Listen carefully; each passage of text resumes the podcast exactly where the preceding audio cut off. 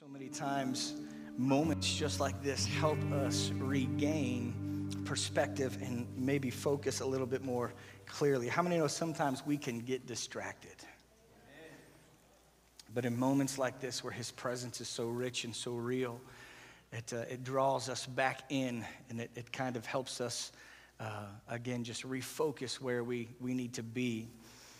Over the last couple of years, we have tried to cultivate a culture of simplicity. Uh, now, that is not to say that we have tried to dilute the Word of God. I don't believe that we do that. I believe that we, we try our very best uh, to make sure that we are preaching the Word of God in truth.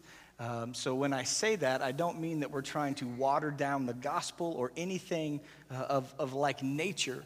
But I, what we found was that there was a little, there were some distractions, misunderstandings, and some questions surrounding who we are to be as individual Christ followers, as well as who we were to be as a local expression of the body of Christ as Life Christian Center.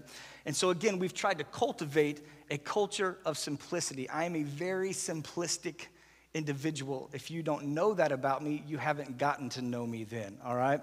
Uh, I am not a great theologian. I am just a simple shepherd, all right? And, uh, and God does what he does through that, okay? But uh, so we have again tried to make sure that we understand that we are to experience an ever growing relationship with God individually. How many knows that we should individually be working on that every single day of our life? Amen. But we've also tried to simplify things so that we can understand how to better edify and equip the church, the body of Christ, us who are here, not only in this physical building this morning, but even joining us uh, online in the various places uh, throughout the city, the county, and other states, all right?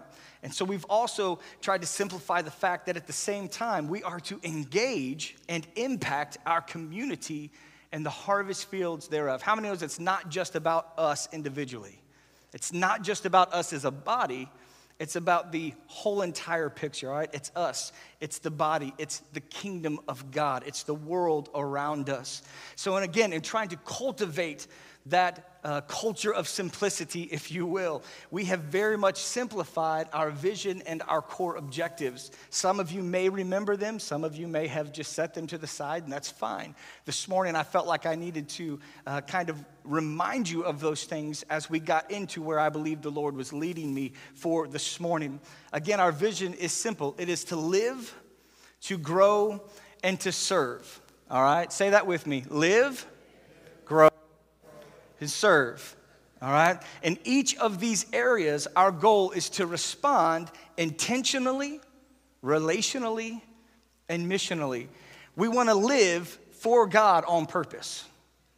We want to grow in God relationally, right? And we want to also serve God missionally. How many knows, again, it's not just about us, our four and no more. There's a whole kingdom that He has established that we need to be working within. Amen? That leads us to our core objectives. And for me, they are super simple, all right? Number one, we are to win the lost. Everybody say, win the lost. Number two, disciple the found. Oh, you're catching on. All right. Number three, send out the discipled. All right, you guys don't seem very enthusiastic about any of those, but I pray that by the time we're done today, that's going to be how it is, all right? Win the lost, disciple the found, send out the discipled. Now, I am not saying this morning that that is all we are or all we do, all right? This is, however, our baseline. This is our foundation. It is our starting point from which we continually build and grow according to the Word of God and the indwelling empowerment of the Holy Spirit that is living in us and leading us into what is holy and acceptable unto God. Not holy and acceptable unto ourselves, not holy and acceptable to what is. Uh, you know, good for Just Life Christian Center. How many knows what we're doing is trying to please our Heavenly Father? And so to please Him, we have to do things His way and not our own way. Amen? Now, kind of with that in mind, I felt the Lord just leading me to highlight one of those core objectives this morning, and it is the, the core objective of discipling the found. Again, in keeping with simplicity, discipleship is a process. Everybody say process. It is a process in which uh, a follower of Christ consistently, deliberately, and progressively learns the doctrines of Scripture and the lifestyle that they require, the teachings and instructions, how to actually apply them. How many knows that it can't just be knowledge? Because how many knows just knowledge doesn't bring transformation? It's knowledge with application that helps bring that process of growth and transformation. So we need to make sure that we're um, in that discipleship process at a personal level this morning. If you're married, you need to make sure that you and your spouse are discipling each other. There are many times in my life that when I need something, God has sent me a helpmate, and she is an amazing helpmate, and she helps disciple this old goat. How many are thankful that God gave you somebody to help you out? If you don't have that, we'll pray for it, all right? But how many knows if you don't have that in a spouse, you can have that in a mentor or an accountability partner this morning? And how many knows we all need to have those? Even though I have a wonderful, beautiful spouse, and it seems like I'm laying that on real thick this morning, I'm not trying to, but if it's working, I won't leave it, you know. But, uh, but beyond that, I have men and women in my life that mentor me and hold me accountable and help me in my discipleship process because I'm not done yet. You seeing where this is going? There's multiple levels of this. It should be happening in our families, with our children, our grandchildren, with our friend circles, all right, with our work groups. And how many knows we do have this thing called Sunday school, but we're jacking y'all up with it right now and we're doing it on Wednesday night. So we have Sunday, Wednesday night school. That's a wonderful time to be discipled, all right? You see, once we have surrendered our life to God through confession of Jesus Christ as our Lord and Savior, we begin, or we should begin, in this process of discipleship where we begin to glean and receive revelation and instruction, direction from God's Word, and our corresponding responsibilities thereof. How many knows that there are action steps that we need to take? Oh, Pastor John, we just went through this one this worship service where you're not there, and now you're going to bring us down with responsibilities. Yes, yes, I am. Because I believe what the Lord did was He prepared all of our hearts this morning to receive His word. Amen. You see, we need to be in those moments where we're gleaning, receiving, because what it's all about is learning the necessary steps of follow through so that we can appropriately apply God's word to our daily life but also so that we can help apply God's word. Everybody say God's word. All right, not our theories, not our doctrines, God's word. Let's say that again God's word. All right, to our life and to other people's lives. You see, once we become a Christ follower, the process of discipleship should never stop.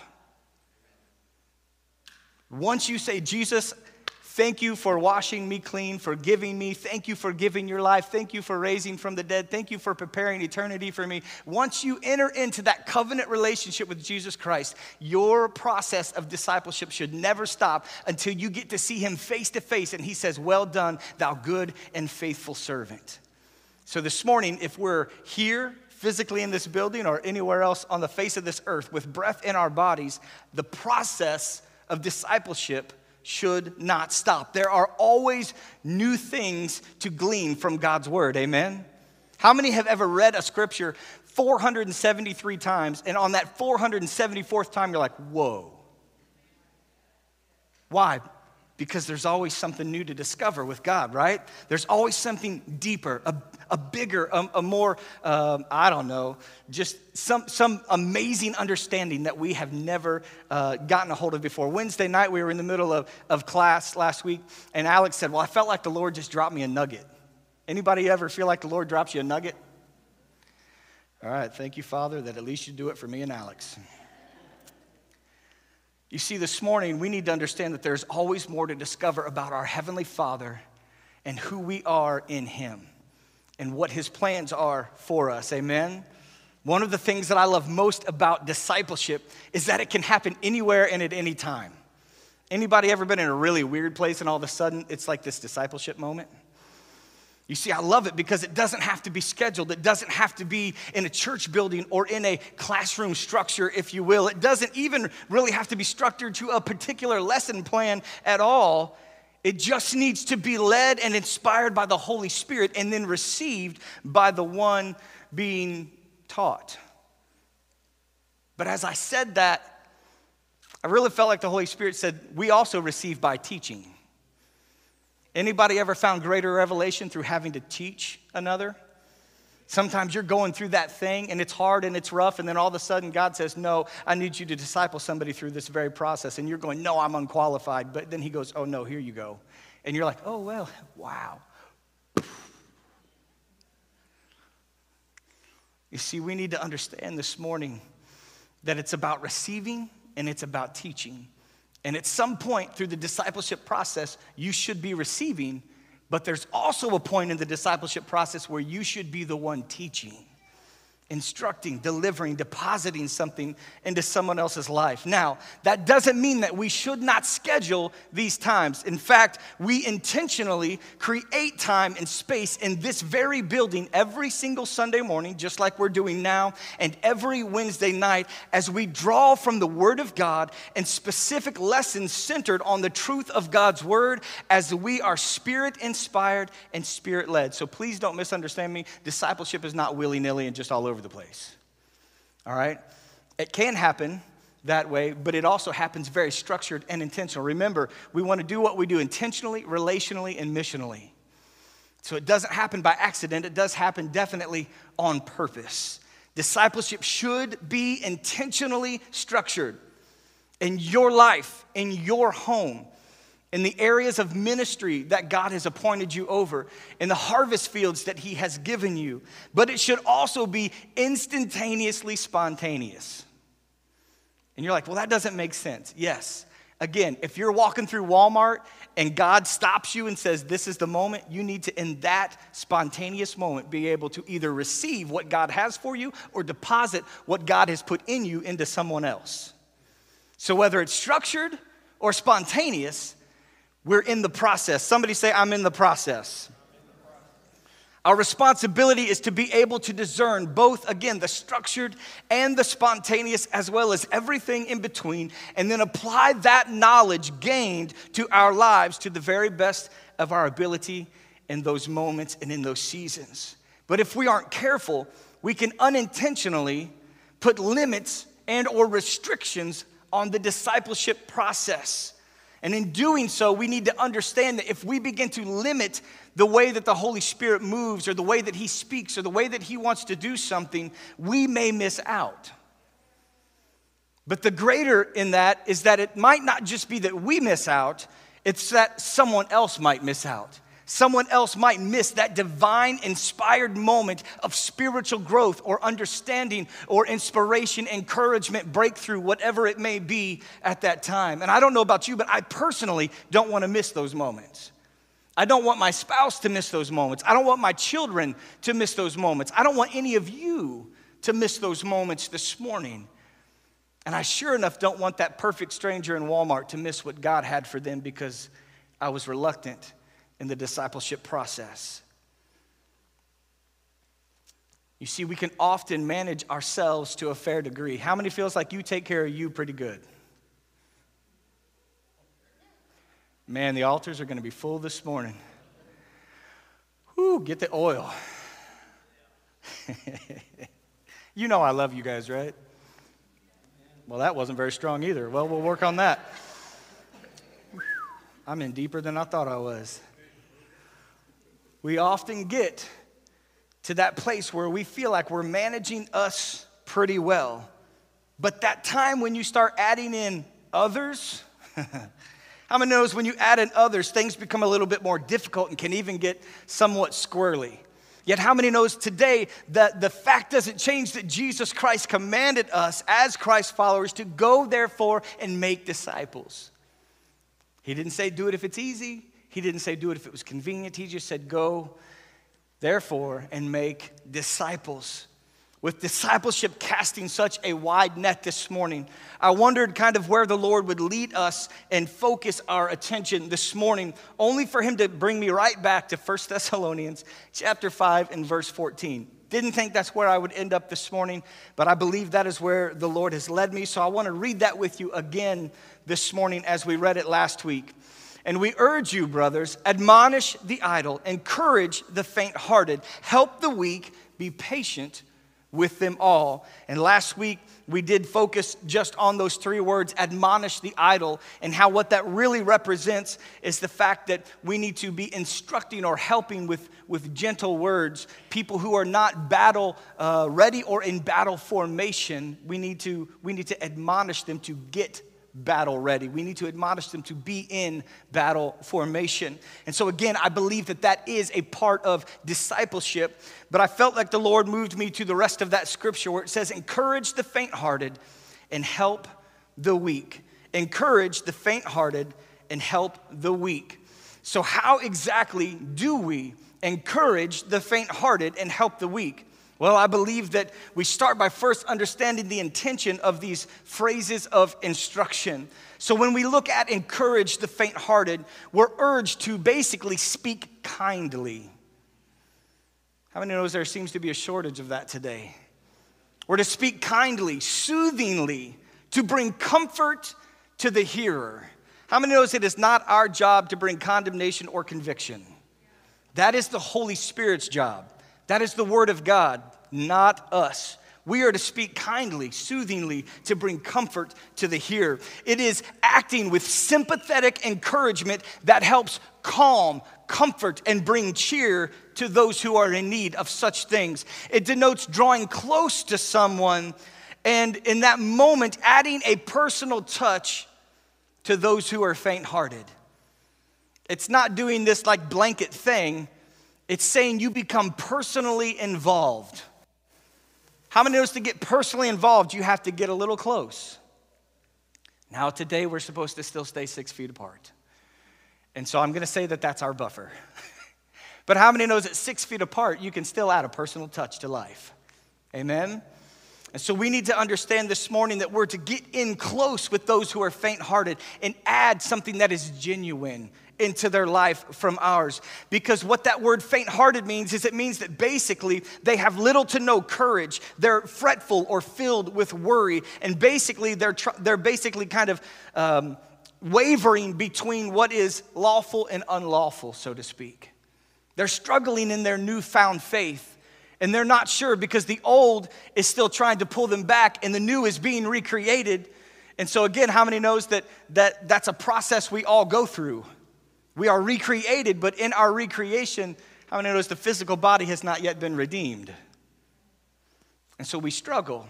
And so sometimes what we need to understand is that this word faint hearted, it really kind of describes somebody who is an undeveloped soul. And a lot of times we want to place that solely on the new convert and rightly so.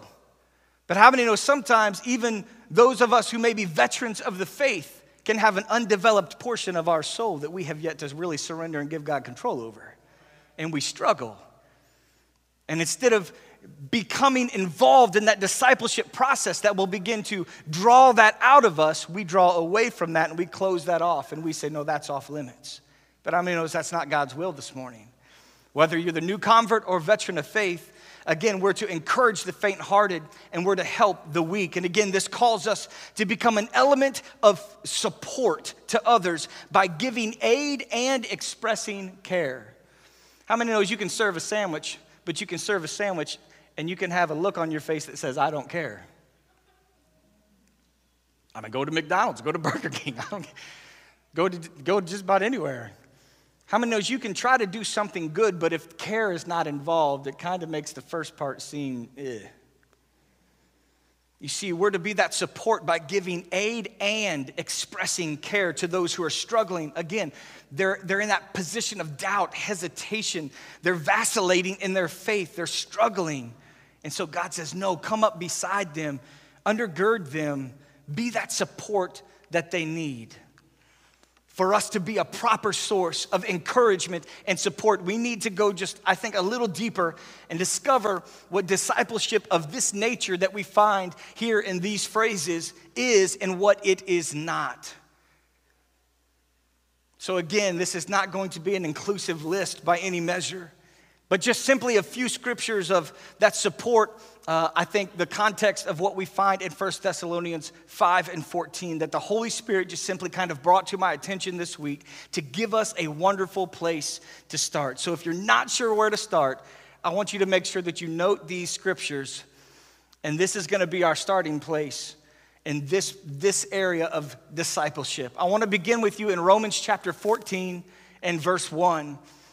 It says, Offer an open hand of fellowship to welcome every true believer, even though their faith may be weak and immature, and refuse to engage in debates with them concerning nothing more than opinions.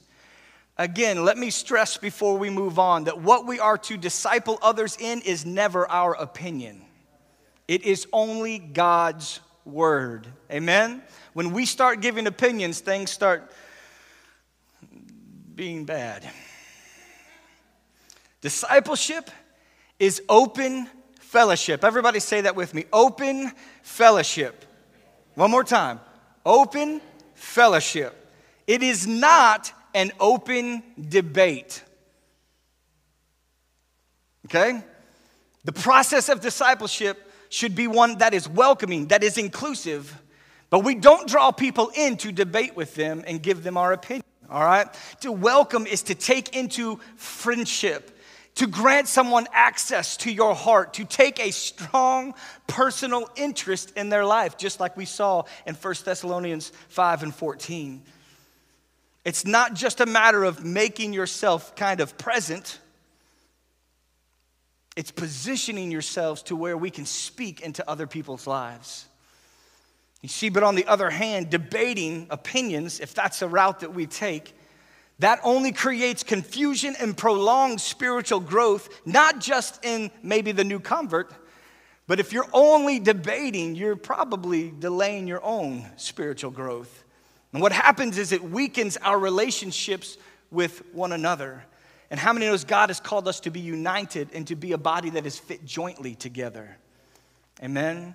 Not debatedly together. The next thing that the Lord brought me to was Romans 15 and 1.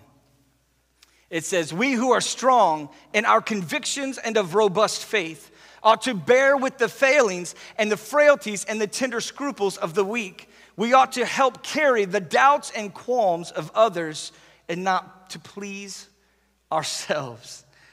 And again, I know you're thinking, wow, this is the message for today. Yes, it is.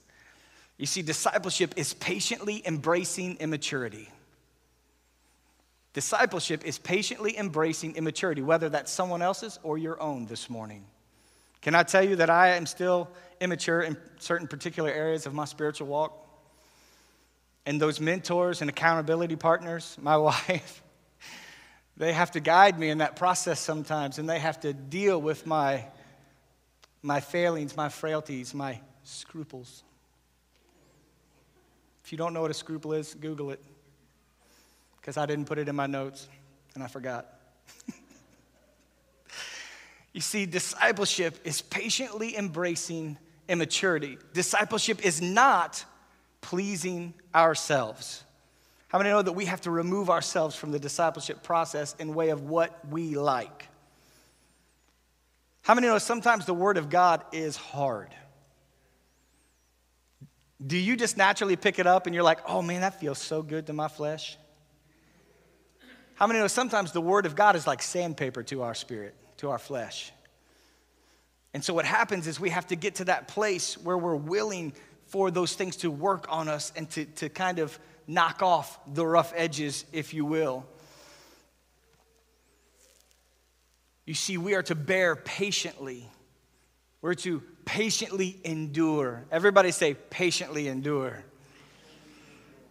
You see, to patiently endure is to understand that discipleship, sanctification, transformation, that those things are all a continual process.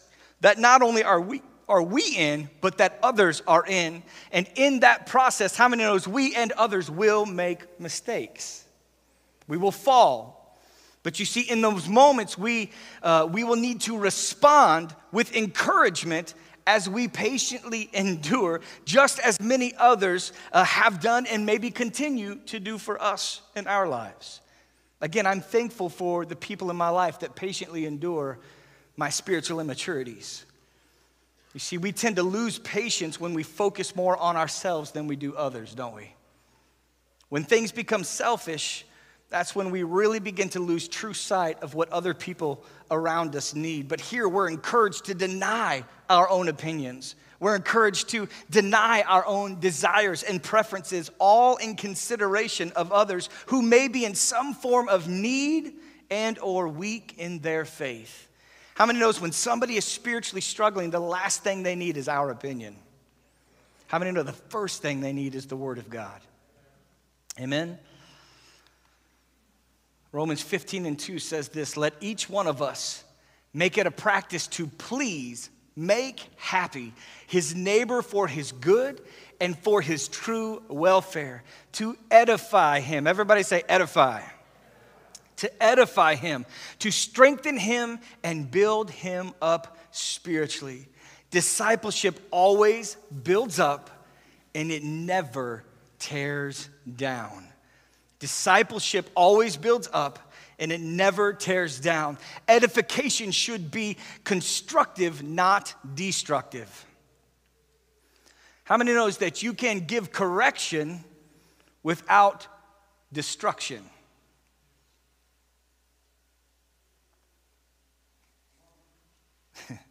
we can give correction without destruction. We can give it again without placing condemnation and guilt and conviction of our own making upon a heart and life. Again, how many knows that when you're down, you know you're down? You don't need to be reminded that you're down and you made a mistake and you're filthy and you're rotten and that the Lord's disappointed in you. How many knows what we need is to understand then that God still loves us and that He always has loved us and His love for us will never change. And so we have to be careful in those moments that we, we don't how many knows that we're called to speak the truth in love, not, not speak the truth in love with a shove? we're like, whoo, the Lord loves you, but you're a failure. We have to make sure that what we're doing is not destructive.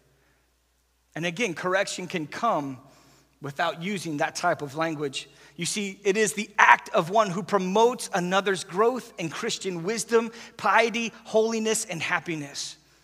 The way that we need to view this, the way that we need to see how we are to build up and edify is that it needs to constantly be able to feed somebody to help them grow.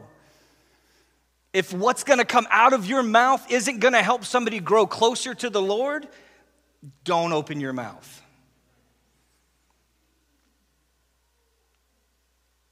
I don't think I need to say that again. I think that hit pretty hard.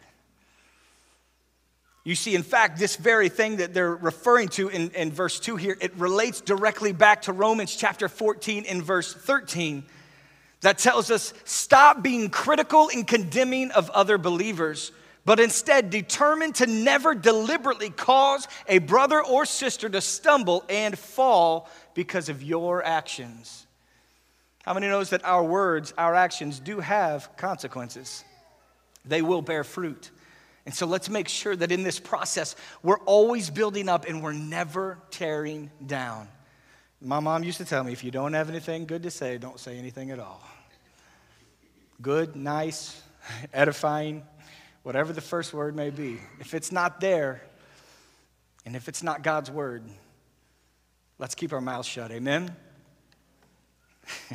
Galatians 6 1. And I promise this is my last point.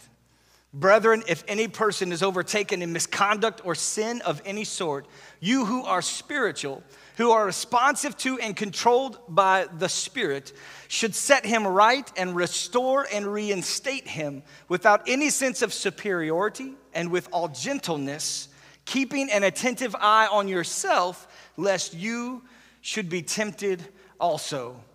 We need to understand that part of the discipleship process is that discipleship brings restoration, not reproach. Discipleship brings restoration, not reproach. We, again, all fall at times. We all miss the mark. Sometimes it's intentionally because of spiritual immaturities that we're battling, and at other times it's completely unintentional. It's just one of those moments of life that happens. But what we need to remember is that we are always to give what we ourselves would expect to receive in those moments of failure. We need to be able to give grace and to give mercy and love and forgiveness and understanding. We need to be able to give friendship. And we need to begin to start that process of restoration for those individuals. Because how many are glad that somebody along the way for us did that? They showed us grace, mercy, love, forgiveness, compassion, whatever it was that we needed. You see, reproach only expresses disappointment and displeasure, but restoration speaks life, it speaks healing, it speaks strength, and it brings us back into fellowship with God and fellowship with each other. How many knows that's what we need today? That's what we need in our homes. That's what we need in our neighborhoods and communities. That's what we need all across this country and across this world today. If you would stand with me this morning.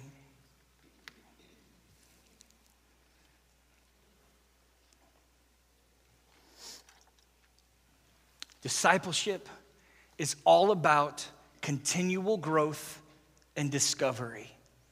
Continual growth and continual discovery. The other day, Shannon and I were, I think we were driving somewhere, and a song came on, uh, or we were, the kids were singing a song. I can't remember exactly how it went, but it was, it was, it was that song, um, You Keep On Getting Better. He keeps on getting better. And, and Shannon was like, You know, how can he keep getting better if he's the same yesterday, today, and forever? And I thought, Well, that's a good question.